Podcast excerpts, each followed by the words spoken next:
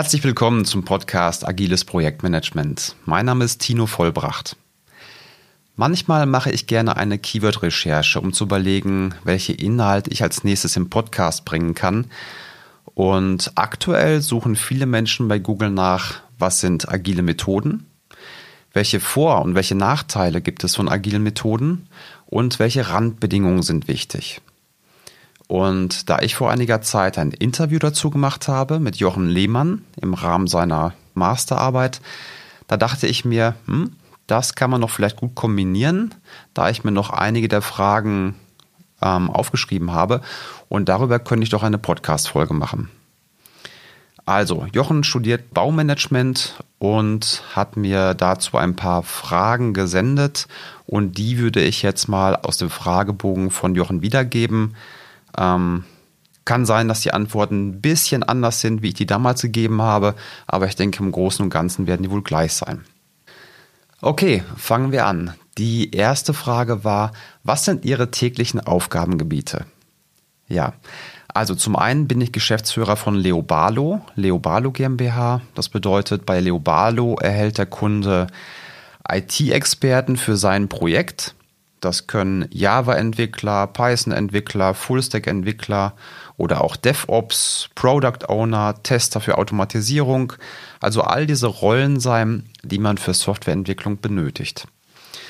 Ähm, was ist dabei besonders? Besonders dabei ist, ähm, wir haben ein einzigartiges Compliance-System, um nicht in die Falle von Scheinselbstständigkeit oder verdeckter Arbeitnehmerüberlassung zu tappen. Ja, auch bei agilen Teams. Und die zweite Besonderheit ist, dass wir Assessments durchführen mit den Entwicklern. Das bedeutet, dass wir jeden Entwickler oder jeden extern einmal richtig auf Herz und Nieren prüfen, ob er auch wirklich diese Tätigkeiten machen kann, für die er vorgesehen ist. Ja, ansonsten bin ich ähm, auch in Kundenprojekten unterwegs, um den Bezug zum Projektmanagement zu halten, Krisenmanagement oder ich begleite auch den, den Teamaufbau beim Kunden, und dann mache ich natürlich noch den Podcast, den du gerade hörst. Die zweite Frage. Was verstehen Sie unter agilen Methoden? Das ist interessant, weil wenn ich es mal runterbreche, dann würde ich sagen, Agile beschreibt ein Mindset und nicht unbedingt eine Methode. Genauso wie Scrum ist für mich keine Methode. Scrum ist für mich ein agiles Framework. Agile basiert auf dem Agilen Manifest und das sind ja vier Leitsätze und zwölf Prinzipien. Und alles, was jetzt methodisch hilft, um diese Werte und diese Prinzipien umzusetzen, das würde ich unter agile Methoden verstehen. Ich mache mal zwei, drei Beispiele. Also es gibt ja das Prinzip, dass der Kunde früh und kontinuierlich Software erhalten soll, um die Zufriedenheit sicherzustellen.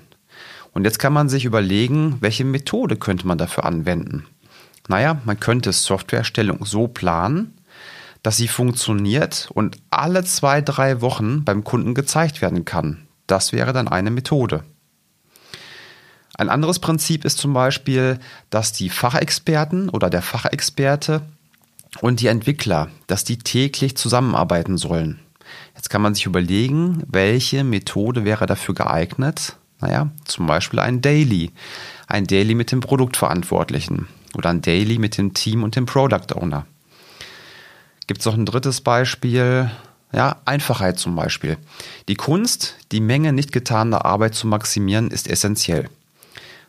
Methode dafür? Arbeit sichtbar machen und Arbeit ständig priorisieren. Ja, dafür gibt es Kanban-Boards zum Beispiel. Ich denke, der ein oder andere hätte jetzt erwartet, dass ich sage, agile Methoden, ja, das ist Scrum, das ist Safe, das ist Feature-Driven Development. Ja, das sind für mich agile Frameworks. Agile Methoden sind für mich die Dinge, die die Werte und Prinzipien aus dem agilen Manifest unterstützen. Kommen wir zur dritten Frage. Welche Erfahrungen haben Sie mit agilen Methoden gemacht?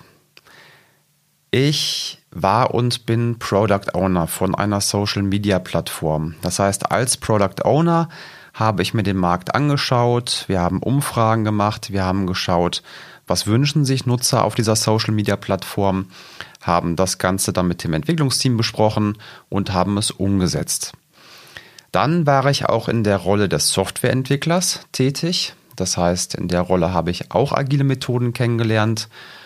Und ich war auch als Projektleiter in sogenannten hybriden Projekten. Das bedeutet, dass ich mehr oder weniger klassischer Projektleiter war und hatte agile Teams, deren Product Owner mir wie eine Art Teilprojektleiter ihre Ergebnisse zugeliefert haben. Kommen wir zur vierten Frage. Hat sich die Projektarbeit durch agile Methoden im Vergleich zu klassischem Projektmanagement verändert? Ja, klar, natürlich, sehr stark. Wenn man es richtig macht, kann man den Kunden richtig gut mit einbeziehen und der Kunde bekommt wesentlich mehr Wert für sein Geld. Dann im sozialen Umfeld, wenn man sich das Teamumfeld anschaut, die Entwickler, die echt was drauf haben und die selbst bestimmen möchten, die können dann auch viel mehr selbst bestimmen und die fühlen sich wesentlich zufriedener. Hier ist nur wichtig, dass wirklich alle gleich stark sind. Oder wenn das nicht der Fall ist, wenn Junioren im Team sind, dann müssen die aber erkennen können, dass diese Junioren, dass die auch Gas geben und sich anstrengen. Andersrum die Kehrseite, Faulenzer oder C-Mitarbeiter, die werden sich sehr, sehr schwer tun, weil alles transparent gemacht wird. Die werden mit diesen Performern nicht gut arbeiten können und auf Dauer werden die sehr unglücklich werden und die müssen das Team verlassen. Dann, was mir noch einfällt, was mir noch einfällt, der Unterschied bei Führungskräften zum Beispiel. Führungskräfte brauchen nicht mehr unbedingt fachlich up to date sein, wie das damals der Fall war. Ja, die können sich viel, viel stärker um das Thema People Management kümmern. Die Kehrseite würde ich sagen, ähm, bei der Agilität geht es im Kern ja um das Reagieren auf Veränderungen. So, nur das Problem ist, dass die meisten Menschen Veränderungen hassen. Warum ist das so? Veränderungen bedeuten Risiko, Instabilität und man muss ständig Dinge anpacken, die man eigentlich gerade erst abgeschlossen hat. Ja, das tut weh. Wie versucht man dem zu entgegnen? Die Probleme mit dieser Veränderung versucht man durch ein neues Mindset, das ist ja dieses agile Mindset, durch das agile Manifest, zum einen zu ändern und zum anderen durch Sinn und ein höheres Ziel. Das ist häufig die Produktvision. Und mit diesen beiden Punkten versucht man das zu kompensieren. Also, nochmal ganz kurz, die Probleme mit diesem neuen Veränderungsbewusstsein versucht man dadurch zu kompensieren, durch zwei Dinge. Einmal neues Mindset, das agile Mindset. Und das zweite ist Sinn aufzeigen und ein höheres Ziel haben durch die Produktvision. Grundsätzlich, die Welt ist definitiv komplexer geworden. Also diese zwei Modelle, ähm, es gibt das Wasserfallmodell, es gibt die agilen Frameworks und beide konkurrieren jetzt miteinander. Meine Meinung dazu, ich kann Scrum so leben, dass es mit Agilität absolut gar nichts mehr zu tun hat. Dein Team macht Sprints, dein Team macht Dailies, dein Team, dein Team macht Retros. Ja, alles gut. Aber wenn es nicht mal nachfragt am Markt, wie das ankommt, und wenn es keinen Rückkanal hat vom Kunden zum Team, dann bringt das alles nichts. Ja, dann hat das nichts mit Agilisierung zu tun.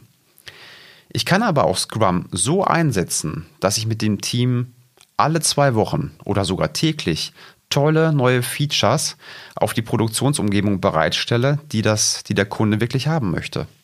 Und das gleiche kann ich auch mit dem Wasserfallmodell machen. Ich kann mich mit meinem Entwicklungsteam ein Jahr lang einschließen und dann zeige ich dem Kunden das erste Mal die fertige Software. Nur was soll da rauskommen?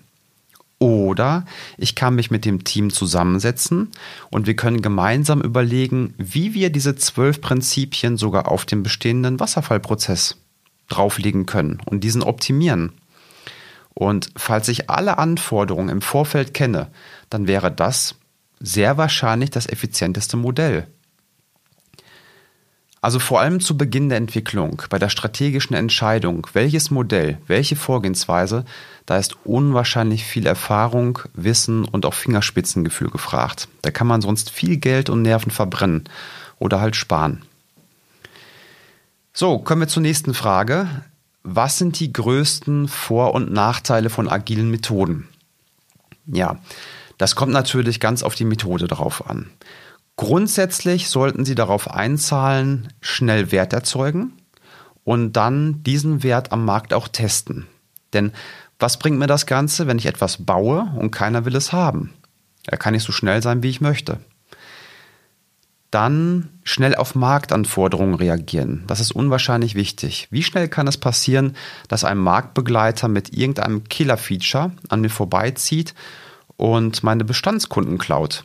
Und wenn ich dann nicht schnell bin und ziehe gleich auf, oder sogar noch besser, sondern ich müsste mich erst sechs Monate in den Keller einsperren und dann viele Dokumente erzeugen, Präsentationen, das Ganze nochmal durch verschiedene Gremien abstimmen lassen, naja, dann habe ich verloren.